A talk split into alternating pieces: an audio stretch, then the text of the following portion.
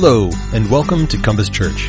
If you have any questions about this message or are interested in learning more, please contact us. We'd love the opportunity to connect. Now, enjoy today's message. Well, good morning, church family. My name is Craig. Thanks, Janice. If you're a human being in this room, not yet in fifth grade, there's a very exuberant young man back there, Pastor Mark. He would love to take you to children's church. So, kids, kindergarten to fifth grade, go see Pastor Mark. He would love to take you to children's church. For the rest of us, if you could turn to the person to your left and turn to the person to your right and tell them you're glad they're here.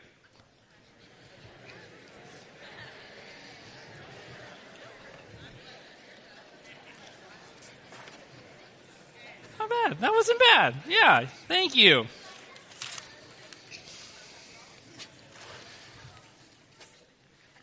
Has anybody ever had a hard time knowing what it is we really need?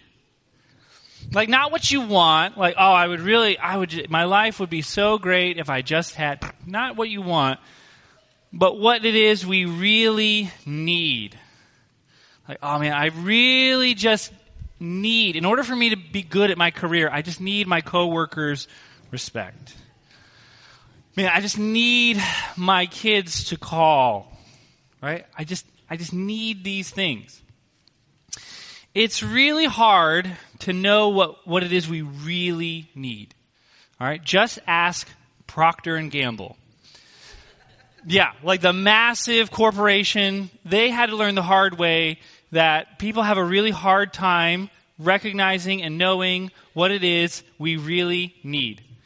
There was a meeting in the late 90s where two marketing executives from Procter Gamble were meeting with a park ranger. And when the meeting was over, the park ranger was crying and the two marketing executives were celebrating. They were super happy. And no, uh, she wasn't crying because they were rude or unkind to her, nothing like that. Uh, but this park ranger had a problem. Uh, she worked in an area of the country that required her to handle skunks. And so uh, there would be campers in the park, and it was one of the, just the regular rhythms of her duty was to drive to where the skunks shouldn't be, collect them, put them in her car, and take them to another part of the park, so away from campers. Yeah, so you can imagine her clothes smelled like skunk, her car smelled like skunk, and as a result, her whole life just smelled like a skunk. And this would be like kind of upsetting for any of us, but it was really upsetting for her because she was in a season of her life where she was trying to find a partner. And so she would describe this merry-go-round she was on with dates. So she would take the date out, they'd be out eating, life would be great, and then a couple minutes into dinner they would they'd start to get that whiff, right? And she just said like clockwork, "Oh, the emergency, uh, there's an emergency, sorry." And she was alone until the mid to late 90s when these two workers from Procter and Gamble wanted her to test a product that she could spray on her shirt and in a couple minutes it no longer smelled like skunk. This product got me through college and we all know it as Febreze. It, and she was crying because she knew her life was about to change, and they were happy because they knew they were about to become super rich. And yet, when Febreze was introduced to the market, it totally flopped. Nobody bought it. And they would call up testers like, hey, do you remember, hey, have you been using Febreze? And on the phone, they could hear people rummaging through their like cleaning supplies. Oh yeah, it's way back here. Yeah, we really like that. That works super well but nobody bought it. Why? Because it's really hard to know what it is we really need. See, if you're the type of person who, let's say, would need Febreze, let's say you have 30 cats. No judging, nothing wrong with that. But if you're the type of person who has 30 cats, you're also probably the type of person who has a nose that adjusts to 30 cats. See, that's the thing. We all, all of us adjust. It's really hard to know what we need because we just adjust and we get used to things. So Jesus comes on the scene and says this I'm teaching you a new way to pray. And we're like, but do we need that? Wasn't the old way of praying just fine? Like, I mean, what, what exactly is it that he's giving us here? It's really hard for us to pray because, like, we're not really sure what need prayer is filling. And, like, prayer is really hard. We talked about that last week. We want to be really honest about prayer is difficult. If you're in this room and you're saying prayer isn't difficult, I love you. I just don't think you're being honest. Paul, Paul, the guy who wrote half the New Testament, traveled around spreading Christianity all across Asia and Europe, said this We don't know how to pray. This morning, you have permission to join Paul and just admit, yeah, I think prayer is important. I just have no idea how to do it. Part of the reason prayer is so hard is because we're not really sure what prayer is supposed to get done. What are we doing when we pray? What are we doing when we, when we call out to God? What exactly is happening here? So we're going to take a couple weeks. We're going, we've been going through the Sermon on the Mount for several months. We're going to take a couple weeks and we're going to slow down and we're going to really zoom in on the Lord's Prayer. Several theologians say that in the Lord's Prayer there is this one little phrase this tiny little phrase that can sum up not just the Lord's Prayer, not just the Sermon on the Mount, but Matthew's Gospel and Jesus' entire mission. Here's that little phrase on earth as it is in heaven. Prayer is making a wild claim. Jesus is saying, that prayer is not actually about getting answers to your questions. Prayer is not actually even about getting stuff done. Prayer is about experiencing heaven on earth. That's a wild claim. I promise you I'm not a used car salesman. We're going to unpack that from the passage. But, but prayer is about this. Prayer is about experiencing God's space interacting with our space. Prayer is about learning to be present in God's presence. So here's what we're going to do we're going to read the passage, and uh, you're going to help me today. So um, we're going to read, I'm going to start in verse 7 and 8. We're going to read all the way 9 to 13, just so we're not all like going crazy and saying different things. It's going to be up on the screen for you to follow along. But here's what we're going to do. Uh, I'm going to start in verse 7 and 8, then you all join me. We'll read together. And then one of the habits that we've kind of picked up around these parts is when we're done, I'm going to say, This is the word of the Lord. And you all can reply, Thanks be to God. Like it's a really big deal that God hasn't left us alone. He doesn't just leave us wandering in the dark. All right, He speaks, and we want to just say thank you for that. So I'm going to start, and you all will join me. This is Matthew chapter 6. I'm starting in verse 7. And when you pray, do not keep on babbling like pagans, for they think they will be heard because of their many words. Do not be like them, for your Father knows what you need before you ask Him. This then is how you should pray. Our Father in heaven, hallowed be your name.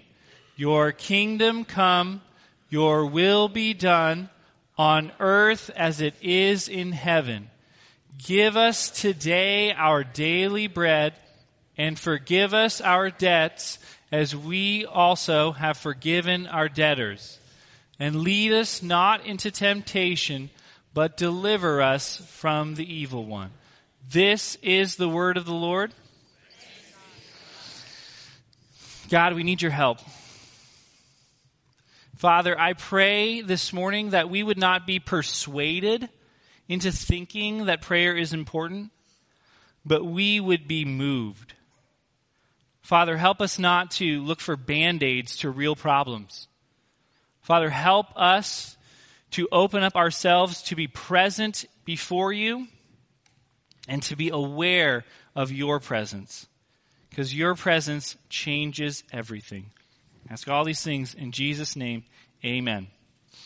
The other night, uh, Amy and I were out to eat, And uh, as I was coming back from the bathroom, I noticed at the table I was walking, there was a couple, man and a woman, in their 50s. And you already know what they were doing. I don't have to tell you. I just am, just me pointing out this. You already know what they were doing. What were they doing? They're each sitting there. No, they weren't praying. Oh man. I misread that. Some people said praying. Totally misread that. I totally see why you think that, but yeah, that's not what they're doing. They were on their phones. Thank you. Yeah. We just live in different worlds, I guess. Sorry. Yeah. So they were each texting other people, right? And I say, I point out their age because I, no more like, oh, this is just your generation. All right? This is all of us. We are all in this together. It is very difficult to be present. It is very difficult to live in the here and now. All day, every day, we are bombarded with messages that the future is uncertain. Coronavirus touches down in Seattle. It's coming for you. There is an, un, and I don't mean to make light of that. It's an uncertain future heading our way. The past is also getting crazy confusing. T- ten weeks ago is ancient history. Meanwhile, we're living in a present that's getting smaller and smaller, as the theologian Craig Barnes points out. So, like my grandfather, for instance, uh, he just had a high school education, and yet he was able to just like spout off like huge chunks of poetry. I, I don't even know if he read that much, but he just lived in the present. A few generations ago, the present was this massive thing. It was like, it was what we had. It was here. It was in front of us. And now it keeps getting smaller and smaller and smaller, and it's harder for all of us to live right now. And so, yes, was I judging that couple? Totally. I totally was judging them. But they're just like all of us. For all of us, it is so hard to live right now. And what Jesus teaches us about prayer is that the present, right now, is where we meet God. We meet Him in the present. He is with us in the present to meet our needs for today. It's an invitation to take one step at a time. That phrase that Jesus talked about, on earth as it is in heaven. What's he talking about here? That's the whole, that is the, that is the engine that drives this prayer. That is the heart of what Jesus is asking for. He's saying heaven, the space where God lives. We, he is asking that that space meet earth, the space we live. He's saying, God, I pray that your space would meet our space. And we can enter into that space in prayer. What Jesus is asking for, we experience through prayer. Listen to what Jesus is not saying. He is not saying, hey, earth is a really messed up place. Get me out of here. That's so important to pick up on. The, the, the Lord's Prayer cries out from a world where there's no justice, where there's no love, where there's no peace. This is what Jesus, when Jesus prays, Our Father in heaven, hallowed be your name. Your kingdom come. Your will be done. He is saying, I am in a place where your kingdom has not yet broken in. I am in a place where your will isn't being done. Prayer is not a band aid. Prayer does not pretend that everything is great when it's not. Prayer says, This world is jacked up. This world hurts. This world is uncertain. And I cry out from the uncertainty. What am I crying out for? Am I crying out for escape? No. I'm crying out for renewal. I'm crying out, God, that, that your presence would seep into my presence. That the space where you live would overwhelm the space I live. And we call that act prayer. Prayer is asking for heaven on earth. Prayer is asking, Lord, on earth as it is in heaven. You can supply a verb. Let it be on earth as it is in heaven. So prayer is asking for this experience, and it also does this experience. What prayer asks for, it does. Think about this for a second. When Jesus, how can Jesus pray, let it be on heaven, or let it be as it is on heaven, let it be on earth? How can he pray that? Because he is someone who lives in God's space, and he himself has come into our space. He can pray that because he is that. And he is teaching us to follow him in this very painful, very broken world to ask for that, for renewal. Prayer is all about presence.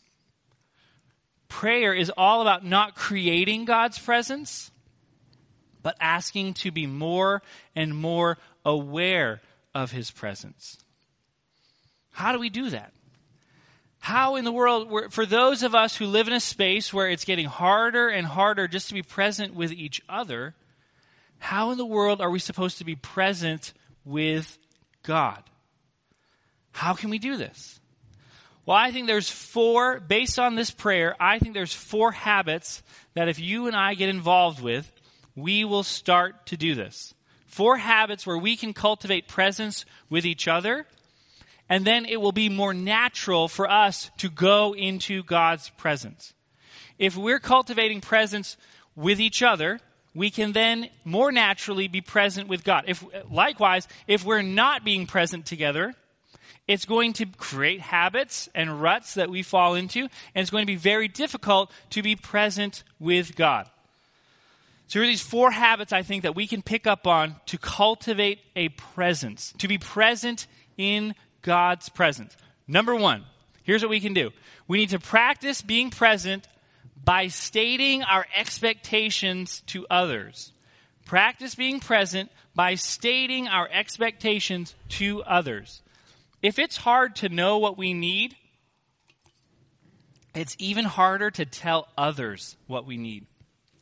You've been in this situation before, so this is not from our imagination. I want you to imagine with me that you have a coworker, and you and this coworker have been given tasks and projects to do, right? And so you're taking this really seriously. You really want to do a good job. Uh, you're trying to do your best. Your coworker cuts out at three. They're never really pulling their weight. You're the one that's always doing things. You're, you're staying up late. You're answering emails. You're really working to get this project together so it's a success. Meanwhile, your coworker couldn't care less. They're out. The problem in that situation was not that you had expectations. We all have expectations. When I first moved here, y'all had tons of expectations for me about what I was going to do. Lots of you told me those expectations, all right? We all have expectations for each other. That's just a natural, normal part of being a human being. The danger is that we don't state those expectations and we become bitter. Think back to your coworker. You never told them what you expected them on this project, and what happens? They just keep cutting out, and you're like, oh, fine, I'll pick up the slack. I'll just do all this stuff. I'll keep hustling. I'll get it done. Meanwhile, you get the same pay and you get the same amount of credit. People are congratulating that coworker for a job well done. Well, what happens to you? That bitterness you were feeling grows into resentment. So bitterness grows into resentment, and then what happens? Are you close with that coworker? Are you inviting them over to your house to like share your favorite Netflix shows with? No. You don't want anything to do with that person and you can't wait till they leave. And then what you really need is you need that coworker gone. If we state our expectations, though, we are allowing ourselves to be honest, to be present in that situation. Instead of withdrawing, we can bring ourselves to the situation. And it's hard. The reason it's so hard for us to state our expectations is because there's risk involved in it. Like, oh, if if if I'm honest here, people, man, they may not, they may not, they may think I'm demanding. They may not like this. But here's the thing: you have those expectations already. Just stating them is an act of being present. Because the alternative is withdrawal. See, the reason I wanted to read verses 7 and 8 and not just the prayer today is because when Jesus talks about how we're supposed to pray to the Father, he's holding up two types of prayer. He's saying, hey, don't pray like these pagans pray, who they just they just babble and they think they're going to be heard for their, their many words. Rather, start your prayers like this Our Father. You hear the difference? Uh, the word for when it says like they think that they'll be heard, there's a word for heard. This one has a slightly different nuance. It has this idea of like they think, you can translate, this is like the Craig Living translation. They think the gods will be moved by their babbling. They think that God will be moved because of how they approached prayer. It's an attempt to move the gods. And we know this is how people prayed because in the city of Ephesus, there's a statue to Diana. She was a goddess people worshiped. And at the bottom of that statue, there's a, an inscription of a prayer. And it says something like this It's like, Oh, Diana, you're so great. You're so wonderful. We worship you. We love you. Please bless us. And if you don't like being called Diana, whatever you'd like to be called, that's totally cool. We'll call you whatever you want. Just help us. It's like, hey, we're not really sure who we're praying to. We're just throwing something out there, and we're going to really sound super godly here. And so maybe you'll be moved by how pious we are. Jesus is saying, I don't want you to pray like that. Here's how I want you to pray our Father. Hear the confidence shift? Versus like uncertainty, versus like, please, I'll be what you need me to be, just give me what I need, to like, Father. Intimacy. Being known. We can practice that presence, going into God's presence, by stating expectations, by being who we really are. And of course, when you state your expectations to your coworkers, qualifiers help. So I just just if you're going to do this this week, I really just hey, may I may I just tell you what I'm hoping happens here? Oh yeah, sure. All right. You have full veto power to tell me if this is totally ridiculous, and maybe I'm being demanding, but hear me out. I would really like it if we split this project 50 50. I took care of these tasks, you took care of those tasks. How does that sound to you? That's what stating your expectations look like, and when you do that, you're bringing your whole self there. You're being, you're being present and you're fighting back withdrawal. And when that's how we are with one another, it's easier to be present and state our expectations to God. Look, I have a lot of questions about prayer. I'm not up here because I know how prayer works. I've asked for a lot of things, a lot of good things, and they, it didn't turn out how I wanted to. And like, I'm not putting the band aid on it of like, oh, well, God's just going to give you something better. Just hang on. I didn't feel that way. All right? I'm like, I asked for good things, they never came. Now what? I have questions. And so I have two options now when I'm faced at this fork in the road. I can either do this to God. Hey, God, everything's fine.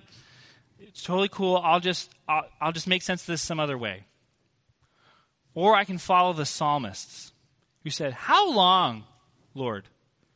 God, are you asleep? Do you hear me when I talk to you? We can bring our whole selves and be honest, and we can experience God's presence.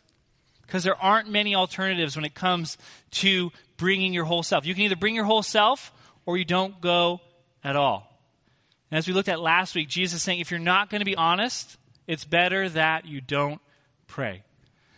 All right, second thing we can do we can practice being present by taking a sensory walk. Now, doesn't that sound crazy? What's a sensory walk? Do, do, they hand out Dianetics at the end of it? Like, what in the world are you? What in the world is that? Uh, it sounded weird to me too the first time I heard it. But a sensory walk is when you take a walk and you do just that. You pay attention to your senses. What do you see? What do you hear? What do you feel? What do you smell? And you will learn that when you do this, you are training yourself to be present because you are totally living in the moment. All you're paying attention to, you're not worried about, like, oh man, all these emails I have to write. Ah, like, did I forget to talk to them? I mean, I said this to someone, you're not living in the future, you're not living in the past. You're just paying attention to what's around you. Why am I emphasizing so much that we need to live in the present? It's because of what Jesus says here in verse 11. He says this Give us today our daily bread. We're going to spend a lot of time unpacking the Lord's Prayer because each line is just soaking with richness and with Old Testament allusions. And what Jesus is saying this of like, give us today our daily bread. The original audience, their minds would have gone back to one place, the Exodus. In the book of Numbers, book of Exodus, when the children of Israel had left Egypt, they left slavery, they're headed into the promised land. How does God take care of them as they're wandering around the wilderness? Every single day, except for Sabbath, they wake up and this odd, like bread like white thing appears on the ground. And it's called manna. What does manna mean? It literally means, what is it? All right, so this thing, what is it, appears every day. And they were commanded, only take what you need for the day.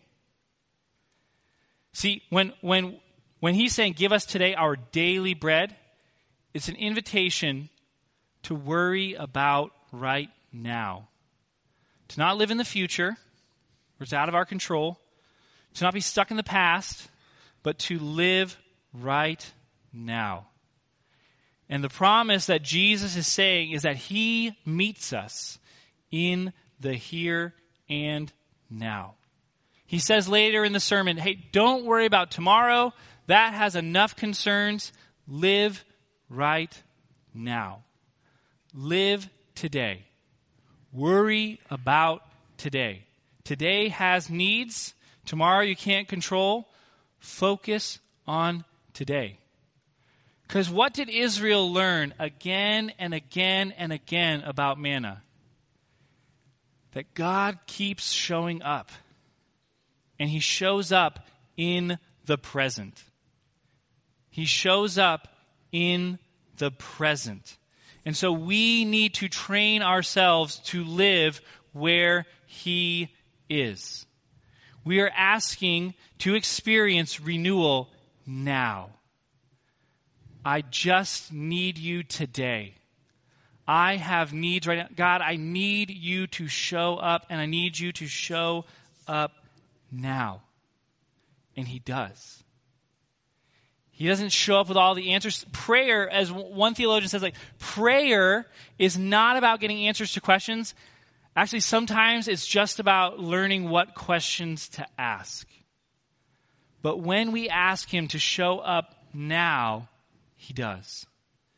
And taking walks, being out in nature, reading God's other book, Psalm 19 says that the heavens declare the glory of the Lord. And, and they do. And so when we're present, when we learn, we go into his presence. We can experience heaven on earth. Next, only ask for today's need. We're going to only, this week, I want you to do this. If you pray, take a, take one, don't, don't be like, I'm going to marathon it. Just baby steps, all right? we're not trying to yo-yo here of like, oh, I prayed for like a whole week, an hour a day. Just take a baby step, okay? Set aside five minutes, right? And just ask for today's needs. Yes, are there real worries for tomorrow? Will you have enough money to retire? Will Social Security be there when you get there? I don't know, okay? But right now, this week, we're just going to worry about today's needs. God, get me through today. Show up today. Show up today. We're not praying, we're not praying for 10 years from now. We're not praying that your kids call you when they're older. We're praying for right now, that you're present with your kids. And lastly, don't do this alone. Find a friend. Listen to the Lord's Prayer with these ears. Ready? Our Father in heaven, hallowed be your name. Your kingdom come, your will be done on earth as it is in heaven. Give us today our daily bread. Notice he does not say this My Father in heaven, give me my bread. We are not in this alone. Road films, like you know, road films where like people like set off on an adventure to find themselves, are often actually just buddy flicks. All right? So think of like the Blues Brothers, Little Miss Sunshine, Bonnie and Clyde. Philosopher James K.A. Smith says that we often set out on a journey to find ourselves, and we turn to someone and say, I'm off to find myself. Want to come? We don't find ourselves alone. We find ourselves in community. We find ourselves with others. It's, it is so hard. Like, it is so hard to see God working in our own lives. It is way easier to see evidences of grace in other people's lives. We're our toughest critic. We're like, God hasn't done anything in my life for decades, hasn't showed up in a while, and is not doing anything. Man, you, I see this, I see this, I see this. Okay? So here's what you do find a friend and just let them be that to you. You'll be that to them, they'll be that to you. And when you ask together, God, will you show up today? You each will see answers to that prayer from different sides. Don't do this alone. We weren't wired to be alone. I used to work at a bank and I was a teller at this bank. And this guy used to come in all the time. He's like really old guy and he had these like weird checks. You're wondering, do your, do your tellers judge you based on your checks? They absolutely do. Um, but this guy had these checks, and I remember he'd come in like once a week, and they'd be like these lone wolf checks. And it was like, there's strength in solitude. I love being by myself. The lone wolf eats the whatever. And I just remember like always like, you know, seeing this guy's checks and then looking at him, and he was miserable. He was just this hollow shell of a person because he thought like i'm going to go out i mean i've read i have no idea I, am just reading a narrative on his life he was like i'm going to go out and find myself by myself i don't need anybody else oops we are wired for relationship. We need other people. If other people didn't matter, being present wouldn't matter. Just hang it on your phone and do whatever. There's nobody else around. But we need other people. We find God because He put other people in our path the, another way to experience heaven on earth is not just through prayer, but it's through watching God show up in other people's lives. We need others. And um, I just want to brag on you all for a second. Okay, so when I'm out and about, you know, around town, uh, you know, people ask me, "Oh, what do you do?" Right? What do you do? Oh, I'm a pastor at Compass. Do you know what the response? Well, I'm afraid to ask this now, but just rhetorical. Just don't. Do you know what the response I always get, like almost without fail, when I'm like, "Oh yeah, I work at Compass." Do you know what people say? Do you know what people say when I'm like, "Oh yeah, I work at Compass"? They always, without fail, go, "Oh my gosh." Suspense. oh my gosh, I love Compass Church. I've been there so many times. Y'all are so nice. Every time we go there, people just like meet us. They love us. That is such a welcoming church. To which I say, yeah, I've totally taught them how to do that. I've really just formed them to be very welcoming. They're just, yeah, you're welcome. No, I love bragging on you guys. I'm so proud of you. This is a super welcoming church. All right? I'm encouraging that and I want to take it to the next level. Here's the next level, okay? What if the people you're welcoming are fellow pilgrims in your own road movie. All right? What if you are meeting someone who can help you follow Jesus? Here's what I'm asking you. What if you need that person you're meeting? All right? I want, like, you welcome, and if they don't put expectations on them, I'm not saying that, but like, welcome them because you need them. Like really, like let's let's like crank it up to eleven. The welcoming. Here's what I'm doing. I am taking away your permission to be offended if this ever happens. All right, you're sitting, you're you're waiting for the service to start, and someone comes up to you and says this. Oh, hey, uh, my name's my name's Craig. What's your name? And you're like, excuse me, I have been here since you were in diapers. All right. Don't ask me my name. I'm an important part of this. I'm a pillar in this community. All right. I am taking away your permission to be offended. Because here's what happened when that just happened someone went out of their comfort zone, came to you, and wanted to make sure that you felt seen. You have no right to be offended by that. All right? we're gonna we are welcoming. I'm not there. You guys are exceeding my expectations. We're gonna just keep cranking it to eleven. Let's keep looking for ways to be way more welcoming in this room. Let's, let's really own the fact that we really do believe we need other people. That I'm not just up here saying, my father, give me my needs, but I know people. I know their needs. We're not in this alone. And just what we do matters. How we present ourselves. If we're not welcoming, we're communicating something. So let's keep communicating that others matter. You may know the man in this picture. That's Leonard Bernstein, and that's his daughter Jamie. Uh, Leonard Bernstein was well regarded and loved in this country. He's a popular composer. Uh, and uh, in the 50s and 60s, CBS gave him a prime time slot where uh, he would teach kids about classical music. I grew up not in the 50s and 60s, and the school I went to still watched these videos about classical music being taught by Leonard Bernstein. He was just this larger than life character, super charismatic. People loved Leonard Bernstein. He was also an incredibly complicated person. Uh, Leonard Bernstein uh, had a, a, ton of affairs. Like, there's just no way to sugarcoat it. He was promiscuous. All right? And so, uh, some historians, when they were talking about Leonard Bernstein and, and as they were traveling around, uh, they said that his traveling orchestra felt like the Rolling Stones, like tour bus, but with caviar. They said it was like this wildly just odd world. Uh, Leonard Bernstein, as you can imagine, uh, that creates a little, if you're not super faithful and your spouse expects you to be, that can kind of create some friction at home. And so there were lots of fights that Jamie grew up watching, uh, Leonard and his wife fighting. Uh, there was one moment where uh, Leonard Bernstein's wife made a prediction about him that he would die cold and alone. But every time that Jamie went out with her dad, she would, I mean, people would say wildly inappropriate things that, like, you shouldn't say to kids about, your dad's the craziest guy. Last week he did such and such.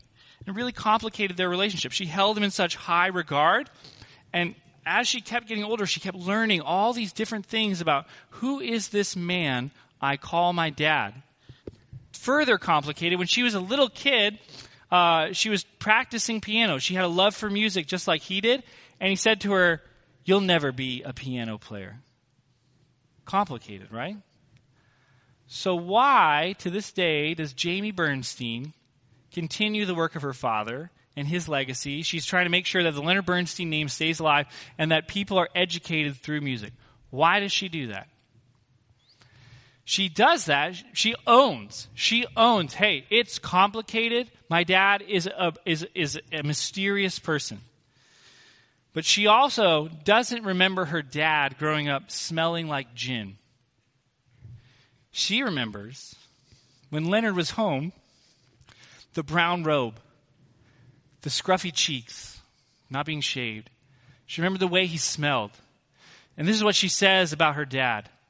My dad wasn't home often, but when he was home, he was home. I was the only person in the world for my dad. Now, look, Leonard Bernstein, complicated. And if such a complicated person can transform another person through their presence, how much more does God's presence change things? Look, is this world messy? Yes. There's injustice all around us. Is there love? Does love flow through the streets, even of Colombia? No. Prayer is not ignoring that. Prayer is not saying, hey, God, everything behind me, I, oh, it's messy, but I'm not going to look back there. I'm just going to focus on you. Prayer is saying, God, I need you to show up with me in this messy world. And I need you to show up today. And he does.